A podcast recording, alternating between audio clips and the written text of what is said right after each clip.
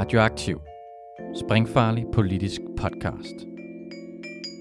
Følg os, like os, del os, læn dig tilbage og nyd en frisk blandet cocktail af skarpe vinkler, dybtegående analyser og farlige debatter.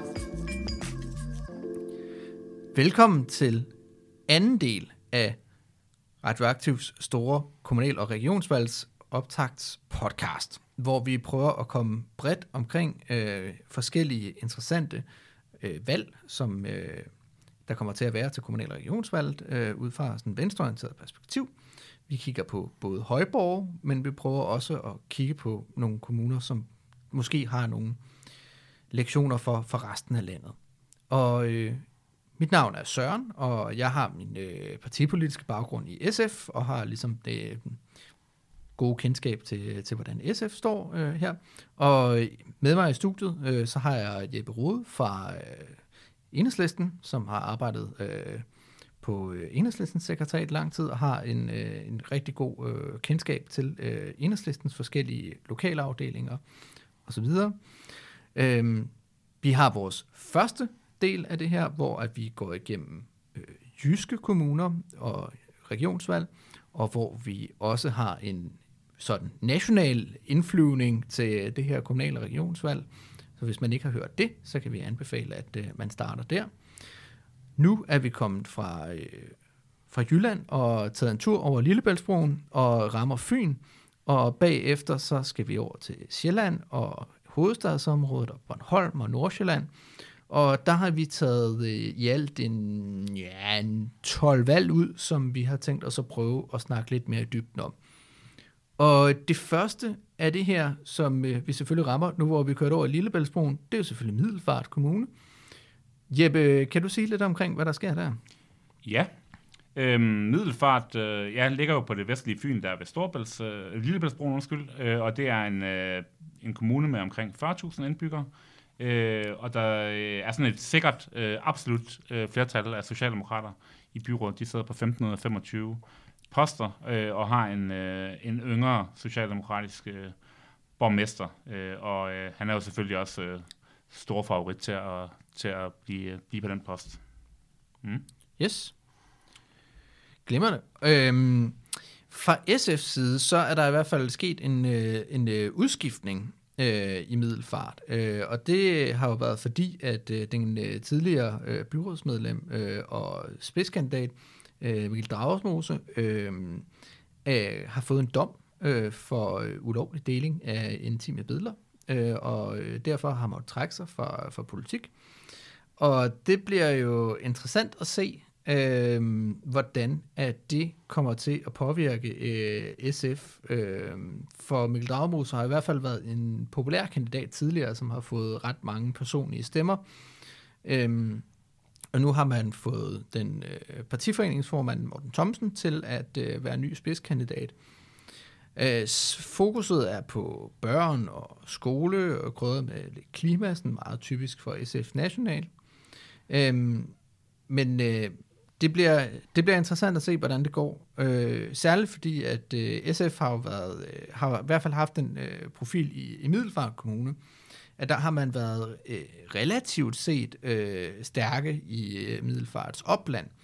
Der har ligesom været en dynamik efter kommunesammenlægningen i 2007 om, at øh, den socialdemokratiske borgmester har øh, tilgodeset øh, Middelfart by, mens at øh, alle de her byer, der er ligget udenom, Ejby, Gældsted osv., øh, har følt sig overset. Og der har SF kun, øh, kun opsamle en hel del.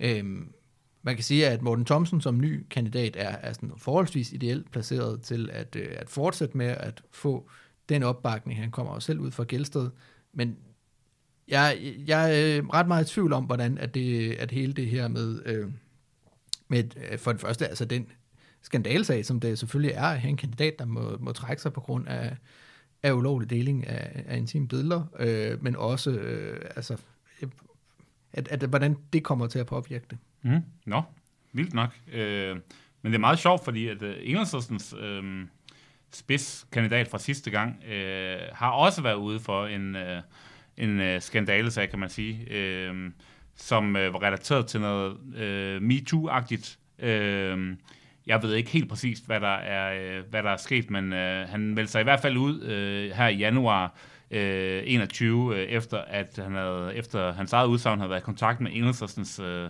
forretningsudvalg, altså landsorganisationens forretningsudvalg, der havde taget kontakt til ham og, øh, og, øh, og, øh, og nævnt nogle, øh, nogle MeToo-hændelser, øh, mm. øh, og, øh, og havde opfordret ham til at overveje, sit, øh, altså, om han skulle være spidskandidat igen. Og det blev ja. han øh, meget sur over, og øh, smækket med døren, øh, og, øh, og har nu været med til at starte en lokal liste, og hans... Øh, øh, hans wingman i afdelingen, som også har været altså en anden af de bærende kræfter, der hedder Kasper Filbert, han hedder Pau Nielsen, ham her, øh, han øh, har også meldt sig ud, øh, og det har taget rigtig hårdt på, på øh, afdelingen. Det er jo en øh, forholdsvis lille kommune, og også en lille afdeling, så de har måttet bygge øh, ret meget op øh, fra, øh, fra bunden. Øh, Pau, han øh, stiller op for en ny øh, hvad hedder det, liste, der hedder Tværpolitisk Anstændighed, øhm, som, som man har lavet sammen med nogle, nogle andre folk, altså også nogle folk uden for enhedslisten. Ja.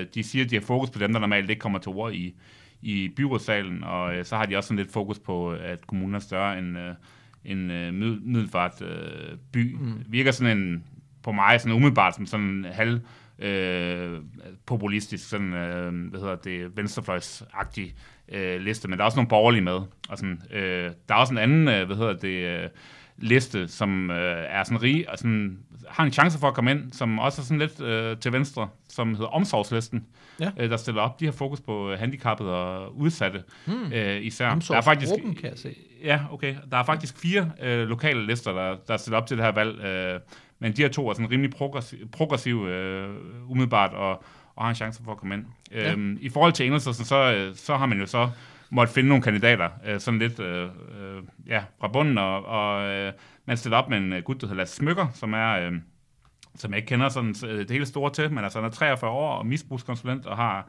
øh, også, et, øh, ligesom de to lister, kan man sige, et, et socialt fokus, altså på udsatte og misbrugere og den slags. Øh, og så, øh, i hvert fald som en af sine mærkesager. Og så en øh, ung kvinde, der hedder Embla Rasmussen, som er 23 år lærer og medlem af Rødgrøn Ungdom og sådan noget. Hun, er, hun, hun har sådan fokus på, øh, på børnepolitik og den slags. Mm. Så øh, det er situationen. Ved sidste valg, så fik øh, SF øh, 5,6 procent, ja. og Enhedslisten fik 3,1 procent, øh, og det gav et mandat til hver. Øh, Alternativet stillede også op, fik 2 procent og ikke noget mandat, men var med til, øh, tror jeg nok, at sikre Enhedslisten sit mandat. Så ja, ja det var lidt spændende. Enhedslisten risikerer selvfølgelig at, øh, at ryge ud, måske, men øh, ja, det, det håber jeg selvfølgelig ikke, og det er lidt svært for mig at sige, fordi jeg ikke, øh, jeg ikke øh, kender de her spidskandidater øh, så godt, men øh, ja, det bliver jo lidt spændende at se med, med middelfart, og, og vildt nok med ja, helt nye kandidater på venstrefløjen på grund af,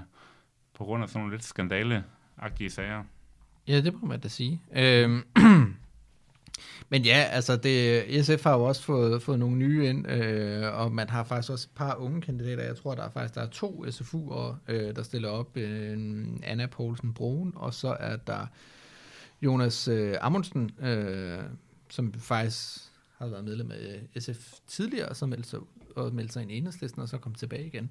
Øh, men øh, der, er, øh, der er i hvert fald... Øh, masser af, af, af ungdom øh, på, på listen der også. Mm. Øhm, det har jo været, været noget, det, som øh, der i hvert fald har været sikret tidligere med øh, Mikkel Dragemose. Øhm, så det er nok meget godt, at man får nogle, nogle unge kandidater til for at kompensere for det.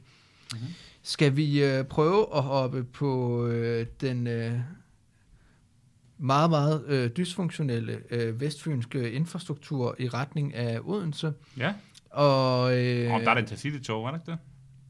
Ja, for at hvis du skal med regionaltoget, så er du fandme fucked. Mm. Øhm, og Vestfynsk motorvej, der er jo også altid kø. Ja. Nå, men... men os venstrefløjser, vi uh, tager jo også gerne toget. Ja.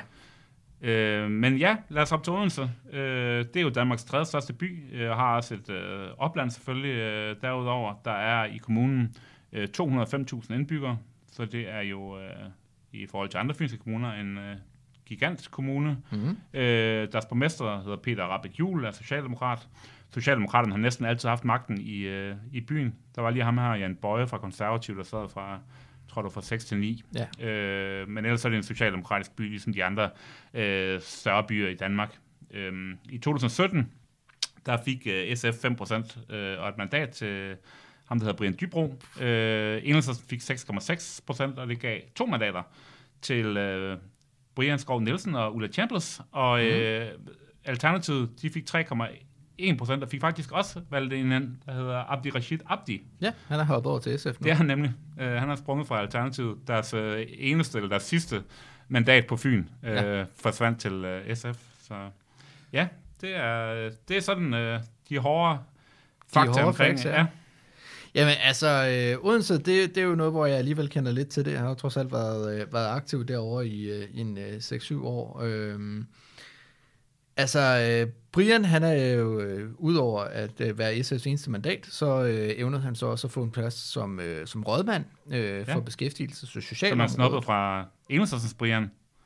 Brian Skov Nielsen. Han har Ja. i hvert fald haft en rådmandspost inden da, og var Ja, ret, øh, der- ret ærgerlig over, at de blev øh, snydt. Sådan kan det jo godt føles, når man sidder der under konstituering, og lige pludselig bliver arbejdsløs, og ikke har set det komme. Det er jo det. Øh, og, og jeg tror, at fra SF's perspektiv, så vil det sige, at man, man har øh, lavet bedre forarbejde til konstitueringsforhandlingerne. Mm. Øhm, men Brian er i hvert fald blevet øh, rådmand for beskæftigelse og socialområdet. Og det virker jo faktisk, det har været et, et rigtig godt match for ham. Han er jo øh, gammel øh, socialpædagog og lavet en masse arbejde også for Kirkens Kors her. Øh, så han har øh, lavet en masse indsatser i løbet af sin tid som rådmand, øh, særligt for, øh, for hjemløse, og omkring øh, varmestuer og, øh, og omkring øh, stofrum og alle sådan nogle ting og sager, som, øh, som faktisk er, er, øh, er ganske udmærket øh, og, øh, og ganske øh, progressiv. Men øh, har så ikke rigtig sådan øh, kun, har ikke rigtig sådan evnet at gøre noget på, på beskæftigelsesområdet, øh, tror jeg, man, man kunne sige, hvor han ikke øh, har den samme øh, viden om, omkring det. Øhm, og det tror jeg måske også er sådan et godt udgangspunkt for at snakke om det der med, hvordan når vi er ude i lokalpolitik, og man sidder i et eller andet fagudvalg, eller et byråd, eller som rådmand, eller et eller andet, det Mm. betyder virkelig også noget, det der med at komme med en viden om det område, man skal ind og have en, et politisk kontrol med. Og, øh, hvis man kommer og ikke rigtig ved noget om det, så, så bliver det nemt noget, hvor man bare gør det, som forvaltningen foreslår. Øh, Ja. Der kræver det ligesom, at man er inde i, i, i sit stof, for rent faktisk at kunne få sat nogle ting i gang og få forandret noget. Ja, ja og Odense har jo sådan et, et rådmands... Øh, jeg ved ikke, om det hedder en magistrat, øh, magistratstyre, eller det, eller det ikke gør. det gør ikke vist magistratstyre, nej. men, men det er i hvert fald øh, et styre, der minder om... Øh, øh, til dels om, øh, om det, man har i flere af de andre store byer, hvor der sidder folk fra forskellige partier i spidsen for, øh, for nogle specifikke forvaltninger, og Ja. er frikøbte, altså det vil sige fuldtidspolitikere. Øh, og det, ja, det er jo ikke... Øh, ja, det har man ikke øh, penge til at prioritere i de, i de små kommuner, men det, det gør man altså i, i for eksempel i Aalborg og Aarhus, som vi snakker om sidste gang, og også i øh, Frederiksberg og København, som vi også kommer Mm. til at snakke om i dag. Ja.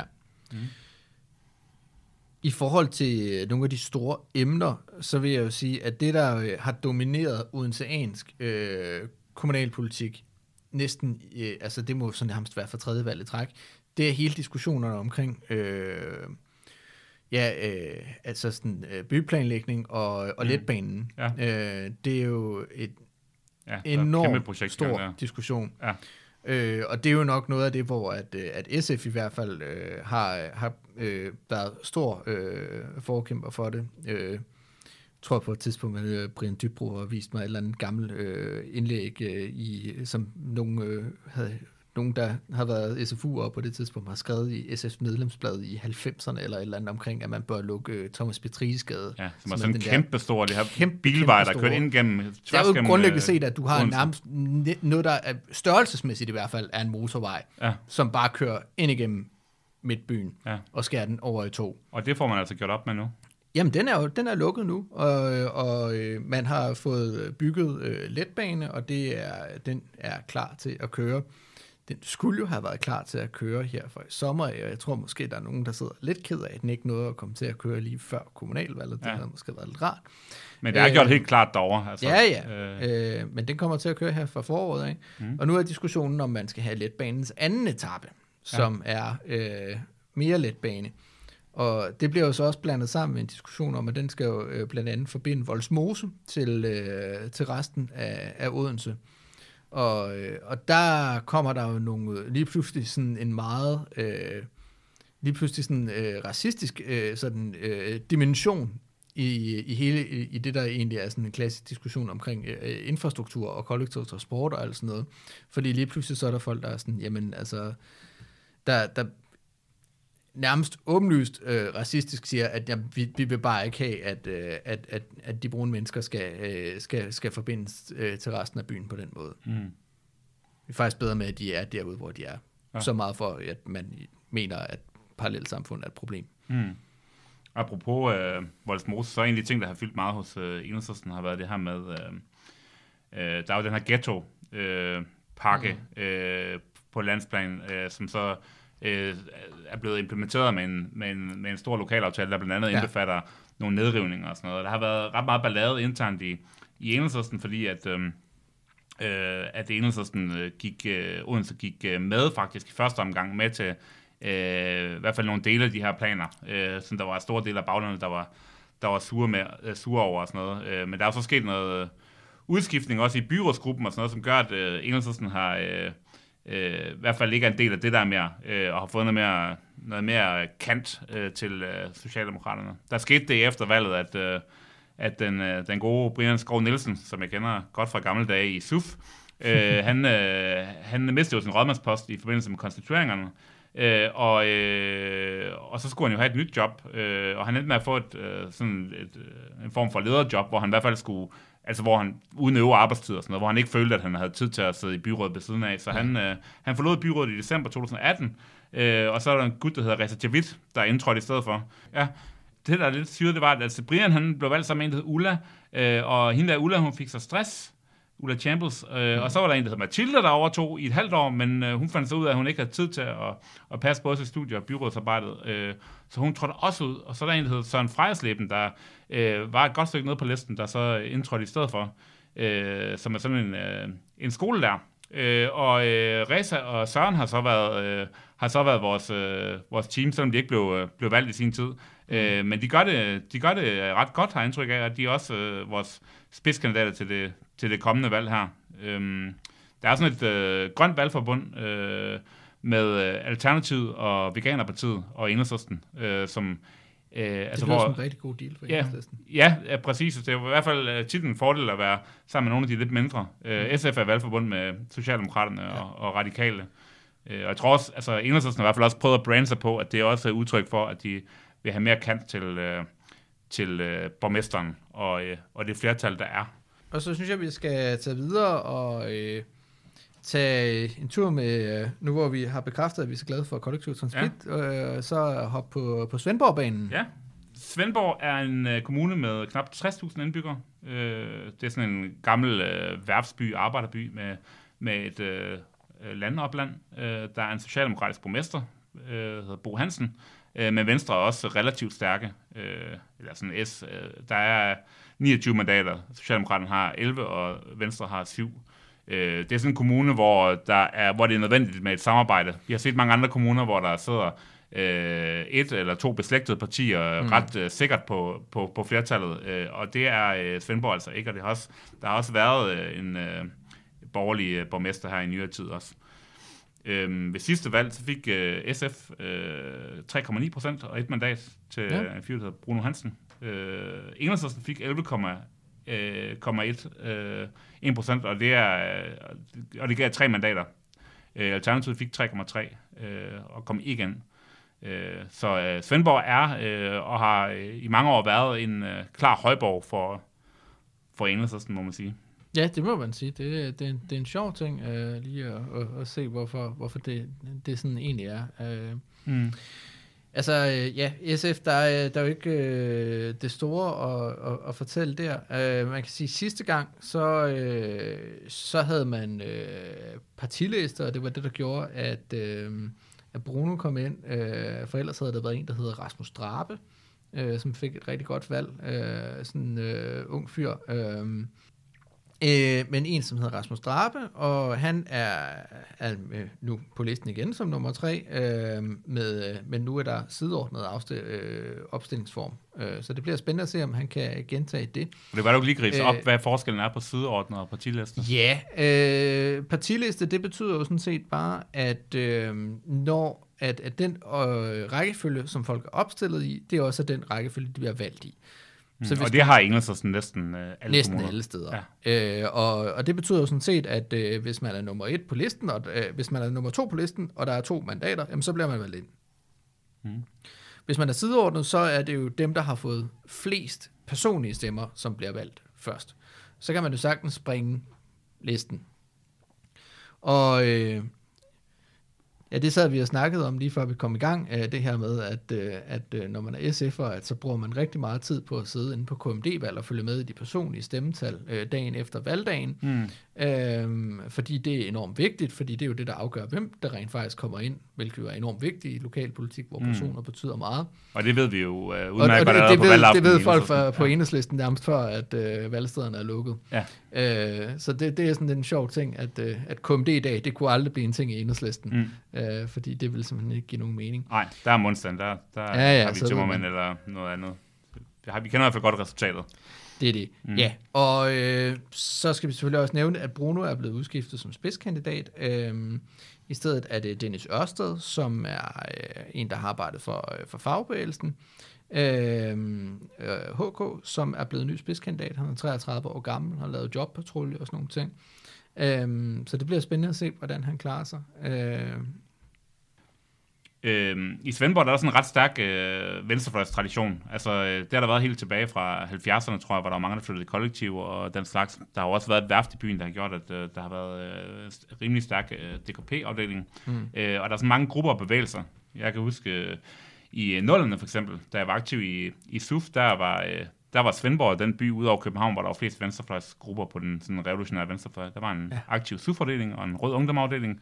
Øh, der var dem, der hed Offensiv, som var sådan øh, Ja. ja. forholdsvis øh, autonom øh, gruppe, og så var der noget, der er også noget lokalt også. socialister eller sådan noget, ikke også en? Øh, jo, det kom senere hen, men det Ja. ja. hedder Offensiv der ja, mm. i midtnullerne. Og så var der også noget lokalt, der hedder The Red and Black Bloc.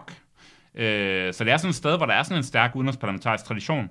Øh, og der er også en stærk enhedsafdeling, har været det i mange år, og enhedslisten har, har nogle øh, ret store lokaler lige øh, centralt i byen også. Øh, og øh, øh, det er også et sted, hvor enhedslisten står rigtig stærkt øh, kommunalt, og kan, kan virkelig presse de andre partier, øh, hvor man, altså med konkrete krav. Altså her ved, ved valget, der kører man blandt andet på, at man bevarer akutfunktionen på, på sygehuset, og man vil have et, et plejecenter ude i en landsby, der hedder Tvede, og man vil, der, er nogen, der er nogen, der har foreslået at flytte togstationen, det er enhedslisten meget imod. Øh, så der noget med sprøjtefri zoner og gratis tandpleje til unge. Altså det er også et sted, hvor man måske kunne komme igennem med nogle ting, fordi man faktisk har en vis mm. øh, styrke. Og så er det også en kulturpolitik. også meget. Ja, ja, nemlig. Øh, og, og byen er rød. Altså de folk, der, også de folk, der stemmer på øh, Socialdemokraterne og på SF, de er også til venstre for, hvad de er. Øh, landsdækkende. Ja. Øh, og på den måde, så øh, for ikke at øh, miste vælgere, så bliver de andre partier også nødt til at ligge øh, til venstre. Man har også mm. kunne se i, i mange sager, for eksempel i forhold til den her højredrejning, der er sket i forhold til udlændingepolitik i Socialdemokratiet, at der har Svendborg været øh, nogle af dem, der virkelig har, øh, virkelig har øh, råbt op, øh, altså de lokale socialdemokrater der. Ja. Øh, så er der også en masse lokallister, der stiller op. Øh, øh, der, jeg tror ikke, der er nogen af dem, der kommer ind. Der er faktisk fem lokallister, der stiller op. Der har i mange år været noget, der hedder tværsocialistisk liste, der også er stillet op. Øh, sådan, øh, sådan lidt SF-agtigt, tror jeg, eller sådan, men, mm. men de har ikke fået særlig mange stemmer, og de, de, øh, i år har de kastet håndklædet i ringen. Øh, så i forhold til valgforbund, så synes jeg også meget sjovt lige at nævne, at SF og Alternativet er i valgforbund sammen, men, men uden enhedslisten. Øh, og så vidt jeg har hørt, så, så var det Alternativet, der simpelthen ikke ville have, have enhedslisten øh, med. Der er også en tendens til, at de, at de store partier profiterer mest på øh, valgforbundet, så måske er det ikke dumt for SF og Alternativet at, at være alene. Det er i hvert fald surt for man kan i hvert fald sige, at det er øh, ren win-win for SF. Ja, ja, det kan man sige. Fordi det er, altså, det, det kan vi lige tage den der med, at øh, den donske metode, som er den Mm. mm. måde, man fordeler mandater på, den tilgodeser uproportionelt det største parti. Og det betyder også, at den måde, at valgforbundet bliver fordelt på, det er jo først inden for valgfor, øh, først mellem valgforbundet, så inden for valgforbundet. Så det der med at være det største parti inden for valgforbundet, det betyder også, at man får uproportionelt meget gavn af, af mandaterne inden for det valgforbund. Så det der med at være det største parti i valgforbundet er, er noget, som har en, en ret stor gevinst. Ja. Men man skal selvfølgelig også passe på, at man så ikke havne i et så lille valgforbund, at valgforbundet er det mindste valgforbund. Mm, ja, men det er i hvert fald sur røv for, øh, for enhedslisten, fordi så står de jo ligesom øh, udenfor. De har så gået valgforbund med sådan en, øh, en af de her øh, små lister. Øh, en, øh, en person, der hedder Helle Visbæk, som er sådan en uh, progressiv ildsjæl, der kører, der Ja. ja. kører faktisk lidt sådan, det lyder lidt SF faktisk på mig, sådan noget ro på og klima og dagsorden og sådan noget.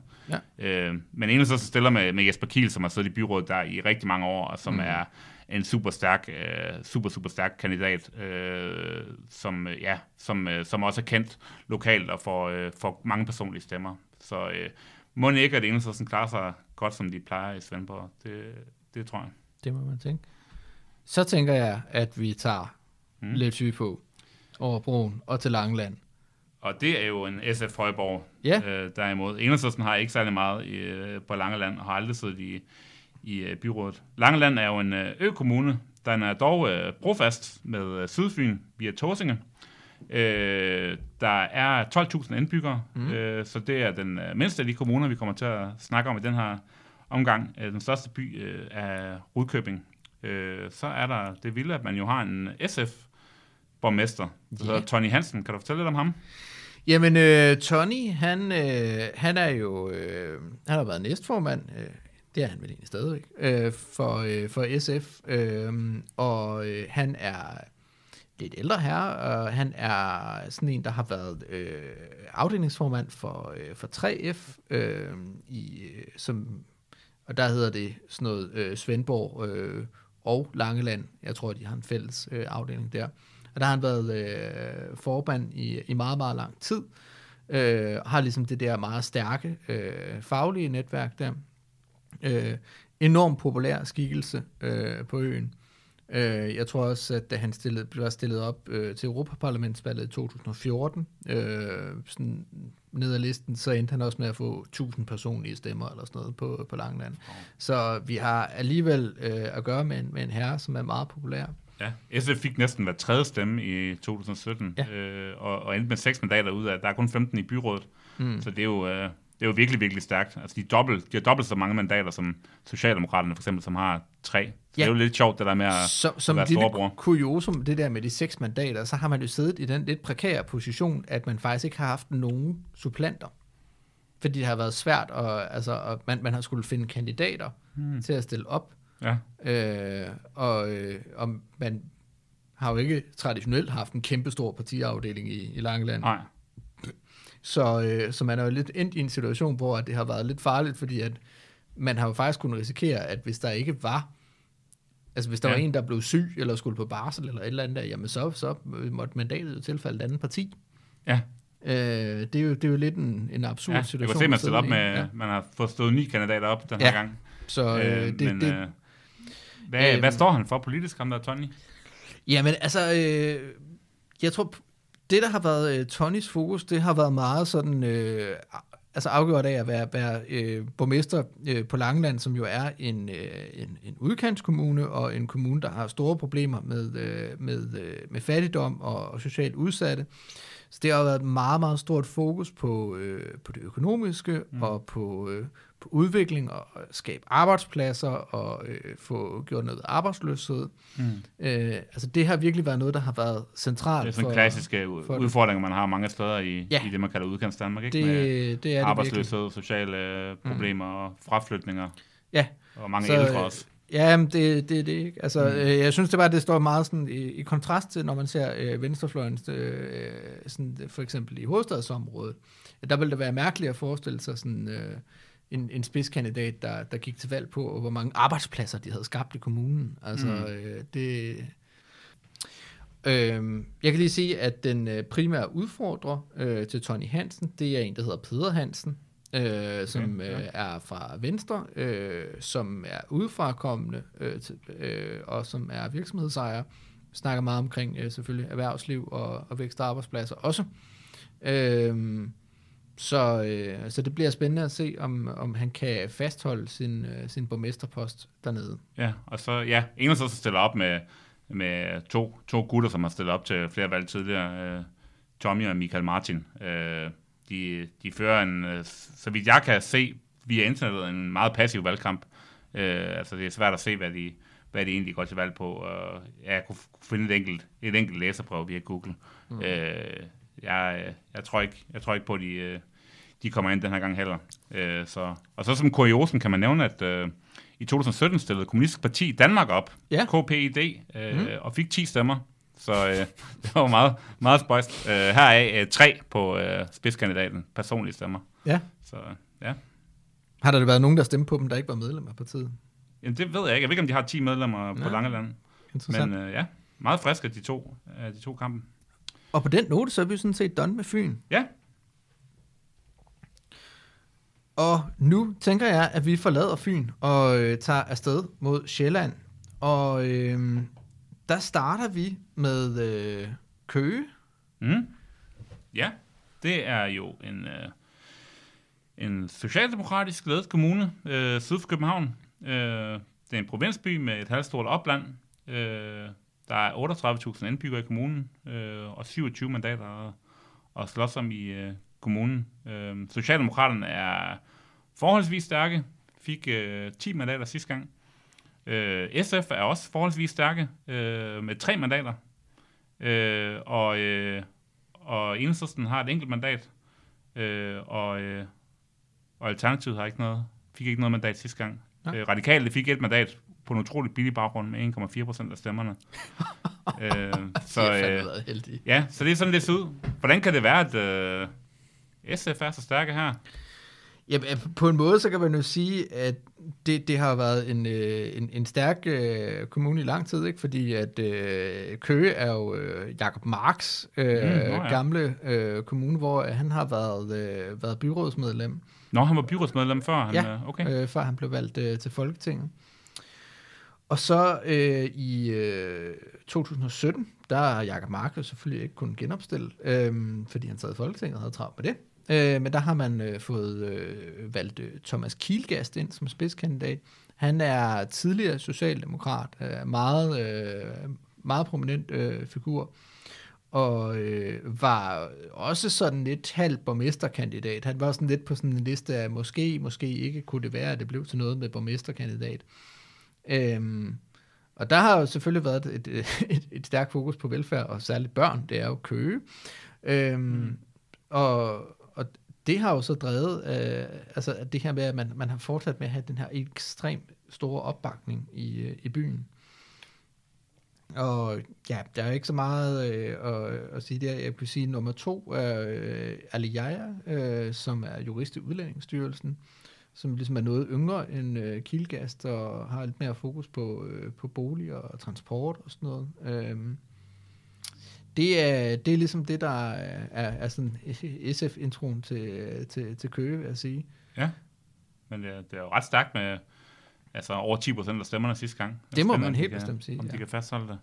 Øh, Enhedslisten stiller op med øh, en gut, der hedder Niels Rolskov, som er en, øh, en øh, gammel, gammel rev, øh, og øh, har siddet der siden 2013. Øh, han, Mm. er, og han er godt op i årene øh, efterhånden. Han er miljøplanlægger, øh, Ja. og har en ret grøn profil, øh, og altså, går blandt andet til, til valg med sådan noget modstand mod en, en ny grusgrav, der er dernede. Og, Mm. øh, sådan, så stiller man sig op med en, øh, sådan en, en, en elektriker, skråstreg, øh, faglig konsulent på anden pladsen, og en, og en sygeplejerske sådan, som nummer tre, øh, så man også er, er godt dækket ind på, på øh, velfærd og, og det mere Ja.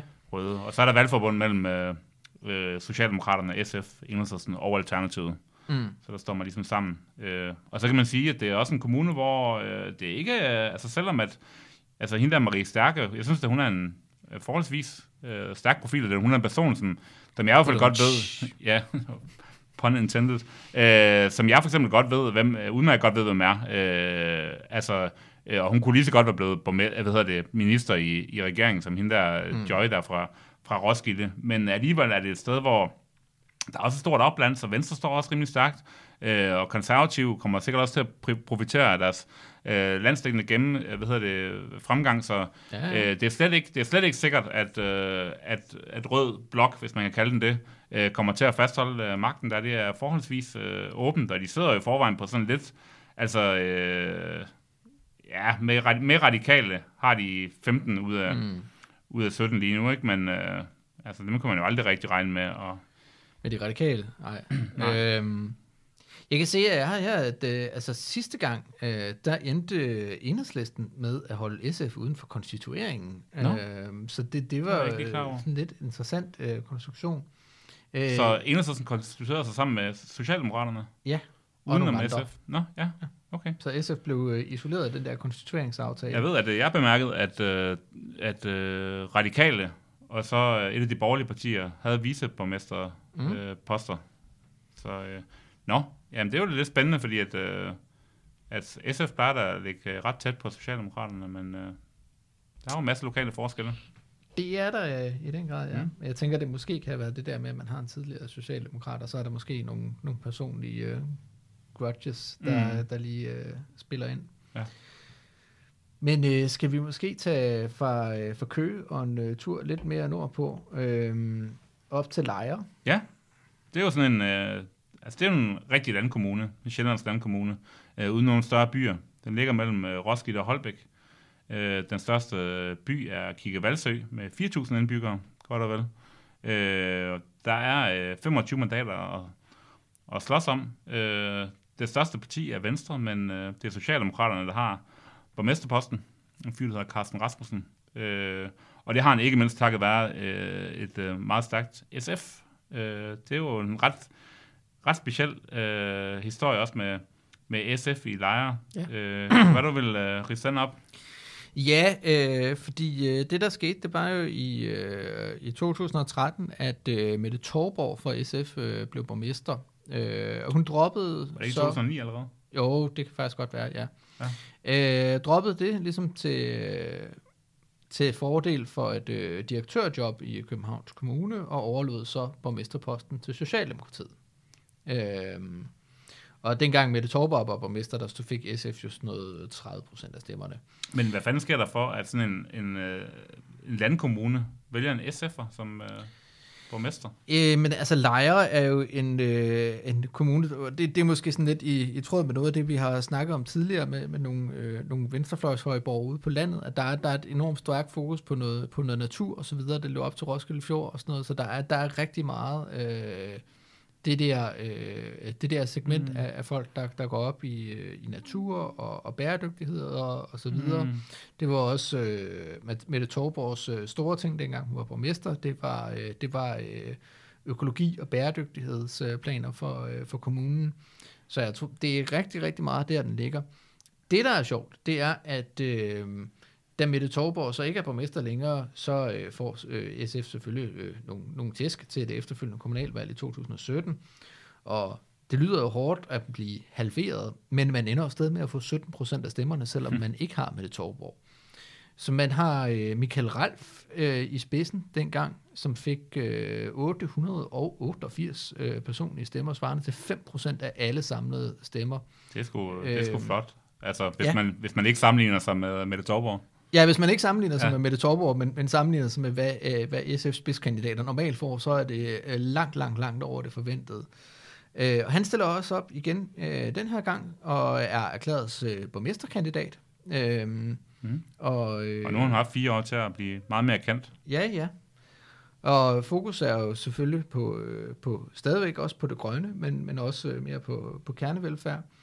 Øh, og som jeg umiddelbart har kunnet læse mig øh, frem så, øh, til, så står den socialdemokratiske borgmester ikke super stærkt, og, og Mm. de borgerlige, de lugter i hvert fald blod, og, og tænker, Ja. ja. at, øh, at det er en, der kunne væltes. Altså, den politiske situation er sådan, øh, eller øh, efter 2017-valget, at, at Socialdemokraterne har seks mandater, SF har fem mandater, så har Enhedslisten og Radikale et mandat hver. Det giver 13 mandater, og ja. øh, VKO har 12 mandater til sammen. Mm. Mm. Så det er sådan ret tæt øh, mellem blokkene, kan man sige. Og igen afhængig af, af de radikale der, ikke? Ja, det bliver, det bliver i hvert fald noget, hvor at, øh, at både, både resultatet, men også lige så meget konstitueringsstanden kan blive enormt spændende. Fordi man kan sige, øh, den der socialdemokratiske borgmester der, øh, fik jo faktisk ikke noget prangende valg, Mm. efter at være blevet sådan ligesom konstitueret ind i midten af perioden, uden rigtig at have, valg, at have vundet øh, sin, sin borgmesterpost øh, på, på demokratisk vis. Mm. Så øh, det er måske ikke øh, sådan, så at, øh, at man, man forventer, at der kommer noget stort ud af det. Nej. Så der er lidt øh, et spørgsmål om, skal man have en borgerlig borgmester, eller skal man have en socialdemokratisk? Ja. Ja. Og så er SF sådan lidt dark horse øh, til det. Og der tænker jeg måske, Ja. ja. at de, øh, de vil prøve at, at spille sig ind som... Hvis SF bliver større end Socialdemokraterne, og det ligner jo ikke et umuligt projekt, Nej. så vil det jo også være et, på en måde et naturligt bud på en, øh, borgmesterkandidat. Og, altså i hvert fald, hvis de også kan finde ud af at have et godt forhold til radikale ja, og og, så kan der jo også igen ske det, som der gør så mange andre steder, som SF har fået mange borgmesterposter på, at der har været nogen for de borgerlige, der har sagt, at de, øh, så Ja. vil de hellere have en SF'er end en, øh, en socialdemokrat. Ja, ja det, har man, det har man da set nogle steder, øh, for eksempel i Vejle og sådan noget, hvor, hvor Ja. man simpelthen konstituerer sig med, med den borgerlige blok.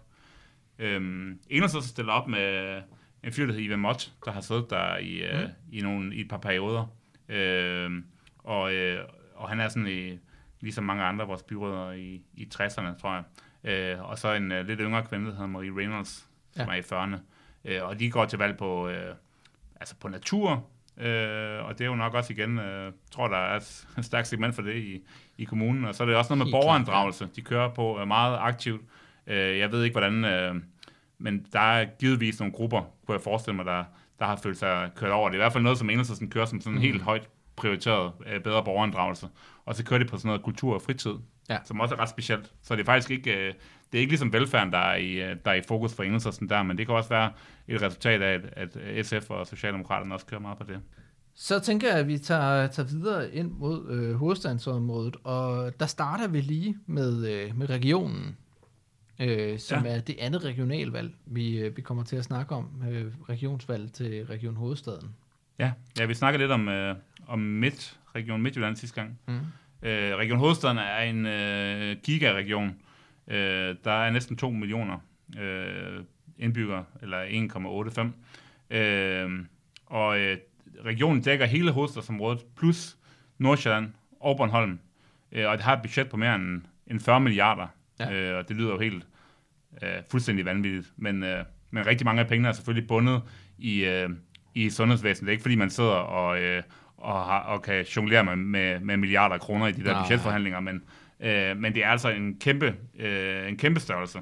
Øh, den er ledet af Socialdemokraterne, øh, og det, har, det sidder de jo sådan forholdsvis øh, solidt på. Øh, og øh, ja, det er en, der hedder Lars Gårdhøj, øh, som er sådan relativt ukendt øh, i den brede offentlighed. Han har Ja, overtaget fra Sofie en øh, Hestorp vis smuttede. Sofie Hestorp, ja, som er, som er borgmesterkandidat i København nu for Socialdemokraterne. Mm. Øh, Venstre stiller med Martin Gertsen, som er tidligere folketingsmedlem, som deres, øh, hvad skal man sige, bud på en, øh, øh, en formand for regionen. Øh, Ja. Men altså, det kommer de næppe, det kommer de næppe til. Øh, der er 41 mandater alt, der slås om, øh, og øh, Socialdemokraterne har 13, SF har 3, Enhedslisten har 4, og Alternativet har 2. Øh, så det er sådan, øh, det er sådan, det ser ud. Ja. Jeg kan sige, at SF har i hvert fald haft en del udskiftning øh, i kandidatfeltet i forhold til sidst. Øh, de, kan, de folk, der blev valgt ind sidst, det var jo Karl Juni og Jens Mandrup og Peter Vestermann. Og øh, Jens Mandrup øh, har ligesom altid været sådan en, øh, en øh, profil på det grønne område, på transport, øh, og han har ligesom stoppet. Øh, Karoline Vind, som var den, der fik allerflest personlige stemmer sidst, øh, stoppede, og det var ja, øh, hun havde tabt uafstemning om at blive spidskandidat, og så var der også øh, ja, nyt job, og var lige blevet bonusmor og sådan nogle ting og sager, og så, ja, øh, så stoppede hun det, og tilbage er, er ligesom øh, kun øh, Peter Vestermann, øh, som er spidskandidat nu. Han har jo været næstformand i SF, øh, og kortvejt også siddet i Folketinget. Øh, nummer to øh, er øh, Sadek øh, Al-Mahmoud, øh, og, og han har, øh, er nok næsten den regionsrådskandidat i Danmark, der har fået allermest mediedækning i år, øh, med øh, hans øh, tur i, øh, i medierne, efter at have foreslået øh, noget, han kaldte en generationsskat. Hmm. Øhm, Det har jeg faktisk ikke hørt. og øh, der er i hvert fald en podcast, øh, som I kan høre, øh, som øh, også lige er blevet sendt ud fra, øh, fra Solidaritet, hvor at øh, Rashid øh, snakker med ham øh, omkring at, at føre valgkamp. Mm. Øh, politisk, så tænker jeg, at det, der er meget dominerende i Region Hovedstaden, det er jo den krise, der er i sundhedsvæsenet, som er ekstremt stærk i, i Region Hovedstaden, også Ja. i forhold til, hvad den er i resten af landet Mm. omkring, øh, at man ikke kan rekruttere, og det er jo særligt på fødeområdet, der har været problemer der. Øh, og man har jo faktisk lige her i øh, en uge før valget vedtaget sådan en ekstraordinær vinterpakke på 30 millioner, som skulle gå til, øh, de her øh, afdelinger har de største problemer med rekruttering og fastholdelse øh, til at, øh, at bruge på blandt andet løn. Ja, okay. Øh, altså simpelthen lønforhøjelser for at, for at fastholde og rekruttere. Ja, så er der den her 1813 akuttelefon, øh, som jo også har været en, øh, en kæmpe skandale, hvor der er sygt lange ventetider, og som fungerer rigtig dårligt. Øh, mm. Som er, hvis du har sådan brug for akut for, øh, øh, altså for en vagtlæge eller, eller lignende. Øh, og der, øh, altså det, det tror jeg, så vidt jeg ved, så står både... Øh, så står både Socialdemokraterne og SF og Enhedslisten øh, ligesom på mål for de valg, der er blevet truffet. Øh, men sådan, øh, hvis man kunne gøre nogle ting om, så tror jeg, så tror jeg helt bestemt, man vil gøre det. Øhm, Ja, og også nogle ting som sundhedsplatformen, som ja, også er nemlig, meget. nemlig. Øh, som er sådan et IT-projekt. Øh, Mm. et, et, af, et af mange, der, der er gået helt over sine bredder. Og sådan. Ja. Ja. Ja, Enhedslisten stiller op med, øh, øh, med Marianne Frederik, som øh, også øh, sidder der i forvejen, og øh, som også er spidskandidat sidste gang, øh, og som er ret solid på øh, sundhedspolitikken, øh, en efterhånden øh, lidt ældre kvinde. Øh, og så stiller vi op med en, øh, en øh, ret ung øh, sygeplejerske, Emilie Hav Rasch, Mm. øh, som øh, har været formand for de sygeplejerske studerende, og, og som, øh, som virker til at føre en ret, øh, ret aktiv valgkamp. Øh, sker en masse ting, og øh, forhåbentlig ja, kan få en, øh, blandt andet en masse yngre stemmer, og forhåbentlig også kan tabe ind i meget den her utilfredshed, der er omkring øh, situationen Ja. øh, i sundhedsvæsenet, altså blandt øh, sygeplejerskerne og, og beslægtede grupper. Øh, og så en øh, og så også en, øh, en fyr, der hedder Tormod Olsen, som også er vildt dygtig, øh, Mm. og ved rigtig meget om øh, altså regional økonomi, og som faktisk kan bide, bide rigtig godt skære med øh, både Socialdemokraterne og forvaltningen og sådan noget. Så Ja. jeg synes, vi har et, øh, har et ret stærkt hold. Øh, mange af mærkesagerne og sådan noget, altså psykiatri, det tror jeg, der er flere, det tror jeg også Peter Vestermann, han kører på. Ja. Øh, og så er det noget med sundhed ude i nærområderne, og så er der også noget drikkevand og noget natur.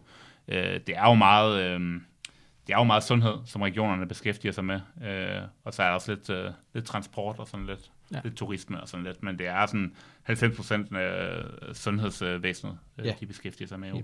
Så, og så kan man sige, altså det gælder jo alle regionsrådskandidater, at altså, de, er jo ikke, de er jo ikke skide kendte, ret mange af dem. Altså Nej. regionen er sådan et lidt, øh, lidt underligt, øh, altså jeg skulle næsten kalde det næsten lidt misfoster. Er i hvert fald, der er ikke særlig meget demokratisk, øh, hvad skal man sige, øh, kontrol med det, fordi at folk de ikke, øh, folk de ikke følger med øh, og, og, og ved, hvem der har ansvaret. Og, øh, man kunne det bliver også diskuteret i flere partier, om man skulle, om man skal beholde dem, eller, eller hvad man skal. Men, øh, men nu er det der i hvert fald, og det er vigtigt, at, øh, det er vigtigt, at Venstrefløjen står stærkt i regionerne også.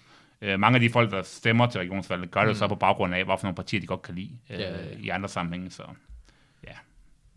Nå, men øh, jeg kan lige som øh, verdens øh, mest elegante øh, sådan overgang sige, at øh, SF nummer tre på, øh, på listen, øh, hun hedder Anna Rosengren, og udover at øh, stille op til regionen, så stiller hun også op som, øh, som spids øh, til byrådet i Halsnæs Kommune, uh. som er den første sjællandske, øh, ah, som er den første hovedstadsregionskommune, vi skal snakke om. Ja, selvom den ikke er så hovedstadsagtig. Det er jo Nej. en af de nordsjællandske, en af dem, der også ligger lidt langt væk. Ja, og det er jo næsten lige før, at jeg skal give introduktionen til kommunen i stedet for, fordi jeg arbejder ja. Trods alt deroppe. Kom med den. Øh, Halsnæs øh, Kommune er øh, en kommune med, øh, hvad er det, sådan godt øh, 20-30.000 indbyggere. 31.500. Yes, og øh, det der nok er at sige om den, som er mest interessant, det er, at det er den eneste kommune øh, i Region Hovedstaden, ud over Bornholm, som er klassificeret af Indrigsministeriet som yderkommune. Nå. Så det er officielt en landdistriktskommune, som ligger i Region Hovedstaden. Aha. Øhm, og det siger nok også noget om, hvad det er for en, en slags øh, kommune. Det er jo rigtig, rigtig, rigtig meget også en gammel arbejderby. Øh, der Ja, det er Frederiksværk. Ja. stålvalseværk i, øh, i Frederiksværk, og det, det, det går faktisk næsten helt tilbage til 1700-tallet, hvor man har haft øh, øh, kanonstøbværkerne deroppe og sådan noget. Ja. Men lad os nu ikke fortabe os alt for meget i, øh, i lokalhistorie der. Så er der også Øh, Hundested jo. I ja, kommunen, Hundested, Lidt mere øh, fiskerkommune måske, eller... Ja, øh, der har man jo også øh, haft oplevelsen. Man kan jo sige be- begge steder, både på grund af i Frederiksværk med, med øh, nedskaleringen af stålvalgseværket ved Hundested, dengang at man nedlagde færgen øh, Mm. for Hundested Grenå, der har man haft en oplevelse af nogle store arbejdspladser, som er blevet lukket. Ja. Men man har, øh, man har en, en forholdsvis øh, stærk øh, venstrefløj deroppe, øh, med, øh, med både Enhedslisten og SF repræsenteret og fået mm. nogle gode resultater. Øh, og øh, Ja, så har man en socialdemokratisk borgmester. så har man en socialdemokratisk borgmester, det har man fået sidste gang, Mm. øh, Steffen Jensen, og øh, han er umiddelbart forholdsvis populær. Øh, jeg øh, bed mærke i, at, øh, at man havde en, øh, en undersøgelse for Løje, øh, hvor de havde kigget rundt på deres øh, kandidattest, øh, hvor de også havde spurgt øh, selvfølgelig de forskellige kandidater, hvad de synes om borgmesteren, og der kunne de konstatere, at han var i hvert fald den øh, borgmester, som var mest populær øh, i, i hovedstadsområdet øh, blandt folk, der ikke var medlem af hans eget parti. Nå, okay. Øh, I modsatte ende af skalaen, der finder man Ishøjs borgmester, hvis man skulle være interesseret ja. i det. Øh, men øh, det, jeg tror øh, i hvert fald, han, øh, han nok skal blive genvalgt. Øh, Venstrefløjen deroppe har haft et ret sådan stærkt øh, naturfokus, traditionelt set. Øh, Mm. Det er jo også fordi, man har øh, Torup, den der lille sådan øko-hippie-landsby, øh, der ligger deroppe. Ja. Øh, så der ligger sådan, der er sådan meget stærk sådan alternativ og, og sådan lidt, øh, lidt sådan, øh, lidt sådan øko-bevægelse derop, som gør, at der er øh, en, en, et basis for, for, for en stærk venstrefløj. Og man har jo så også øh, nogle prominente øh, kandidater, som også er kommet videre. Altså øh, tidligere så har man haft, øh, SF har haft Trine Torp siddende øh, som byrådsmedlem derop, som så er kommet ind i Folketinget, som en af dem, der har fået allerstørst øh, personlig stemmetal. Så der er øh, meget, meget stærk øh, venstre for, i hvert fald fra SF-perspektivet, og jeg Mhm. ved jo i hvert fald også, at, øh, at Tue, der sidder deroppe for, for listen, Ja. har, øh, har også repræsenteret enhedslisten øh, rigtig stærkt. Ja. Så det Ja, er virkelig en er af de, de rigtigt. stærkeste Øh, øh, venstrefløjskommuner i Danmark. Ja, i hvert fald, øh, i hvert fald øh, landkommuner, eller hvad man kan sige. Ja. Øh, øh, Enhedslisten havde en, øh, en kvinde, der hed Lisbeth Møller, der sad i øh, sidste periode øh, og gjorde det godt, øh, og fik øh, over 5% også ved sidste valg, men hun, hun måtte så udtræde øh, et halvt år efter valget af noget helbredsmæssige årsager. Mm. Øh, og så er der ham her Tue Lundgaard Curry, som, som har overtaget, og han har så været formand for udvalget for ældre og handicappede, ja. Øh, og har gjort det har gjort det rigtig godt med det. Øh, så øh, der tror jeg også godt, man, altså, man kunne gøre sig lidt forhåbning om, måske, om, i hvert fald øh, at fastholde sit mandat, og måske også, måske også gå frem, øh. Mm. at det er altid farligt at spå. Øh, SF øh, har også et par mandater, to mandater, Ja. øh, altså som svarer til, det svarer til næsten 10 procent, øh, for der er 21, 21 mandater i alt, øh, og så har Socialdemokraterne 10, det vil sige, der er sådan ret markant øh, flertal til venstre, og det er jo sådan lidt øh, specielt, fordi at man tidligere har haft blot flertal, men, men øh, det er ligesom om kommunen er rykket meget til venstre øh, i sådan i, i nyere tid. Øh, der har været en rigtig dårlig økonomi, øh, kan jeg forstå, og en hel del øh, nedskæringer og sådan noget. Det er jo ikke særlig øh, populært jo. Og nogle af de folk, der har siddet, øh, hvad hedder det, siddet med magten i de år, hvor økonomien er blevet kørt ned, øh, de er jo så blevet straffet af vælgerne senere hen. Så mm. jeg tror, det, jeg tror, det er noget af det, der er på spil der. Øh, ja, og eneste stiller op med øh, ham her, Tue Lundgaard øh, Curry, tror jeg det udtales, øh, og, øh, og så en, der hedder Kirsten Bielfeldt, som er, øh, ja, hun er faktisk min tidligere kollega inde på Enhedslistens landskontor, mm-hmm. Mhm. hvor var for nogle år siden. Øh, ret speciel øh, type, som er sådan øh, bogholder øh, af uddannelse, og så er hun øh, rockmusiker.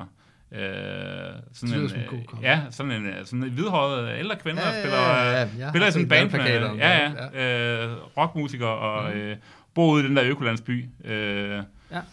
Og øh, ja, altså de går over til valg på, altså det er sådan forholdsvis klassisk med velfærd, altså klima og miljø, og så også, øh, hvad hedder det, borgerinddragelse, Mm. øh, som vi også, øh, som vi også hørte i forhold til, Og den, den, øh, der. den, den har jeg også, når jeg sidder og kigger på, på SF's øh, mærkesager, så, ja. så er den der også øh, borgerinddragelse. Ja. Og det, det er interessant at se, at den, øh, den går igen. ja.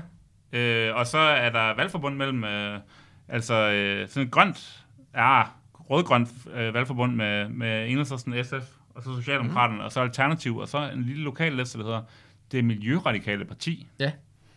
Så, øh, og så, ja, så radikale, de er så sjovt nok sammen med Dansk Folkeparti, øh, og så konservative i et, øh, mm. i et modsat valgforbund. Ja, ja altså, øh, jeg, jeg synes jo også, det, det er interessant at se, at øh, Alternativet sidste gang endte med at få øh, lige under 3% af stemmerne, og det siger nok også noget om, at der er et, et forholdsvis en stærkt grønt potentiale Ja, øh, ja. af sådan en, øh, en, en lille landkommune øh, kommune der. Ja, Men det er en meget sjov øh, blanding af, af sådan økohippier og, øh, ja gamle og, arbejdere. og, og, og gamle arbejdere ja. og, øh, og, og socialt udsatte. Ja. Ja. Øhm, det, det, øh, jeg synes i hvert fald selv, det, det, er en, øh, det er en meget spændende kommune, jeg arbejder i, sådan rent, øh, rent kommunalpolitisk. Yes. Yes, og øh, fra den helt ene ende af yderlige ende af regionen, så tager vi til den yderligste anden ende af regionen. Vi tager en tur til Bornholm. Og Jeppe, her tænker jeg, at du kan fortælle mig en masse spændende ting. Ja, altså Bornholm er jo selvfølgelig en øh, økommune, sådan en rigtig økommune med, øh, med lang øh, færgetid, sejltid til, øh, til og fra øen. Øh, I forhold til nogle af de andre øer er den sådan, øh, forholdsvis stor. Der bor 40.000 indbyggere, øh, og der er 23 mandater at slås om i, øh, i byrådet. Øh, ved, ved sidste valg, øh, så... Øh, så fik SF 3,5 procent og et enkelt mandat mm. til Leif Olsen, og Enhedslisten fik 6,3 og, øh, og to mandater til, til Morten Ries og øh, Fyldighed Niklas Fik. Og så fik øh, Alternativet også flotte 6 procent og et enkelt mandat. Og det var faktisk sådan efter, og, og Socialdemokraterne, de, øh, de sidder så på borgmesterposten derovre. Det har været sådan en, øh, der har været en, øh, en meget øh, populær øh, borgmester derovre, som hedder Vinnie Gråsbøl, som Ja. ja. øh, en lidt yngre kvinde, som øh, blandt andet er kendt for at have fået folkemøde til Bornholm, og øh, har, har, har øh, været ret populær derovre. Hun har så, øh, hun har så trukket sig øh, i, den her, i løbet af den her periode, fordi at, øh, hun har fået job i København. Hun er blevet leder for øh, Friluftsrådet øh, og, øh, og flyttet til København.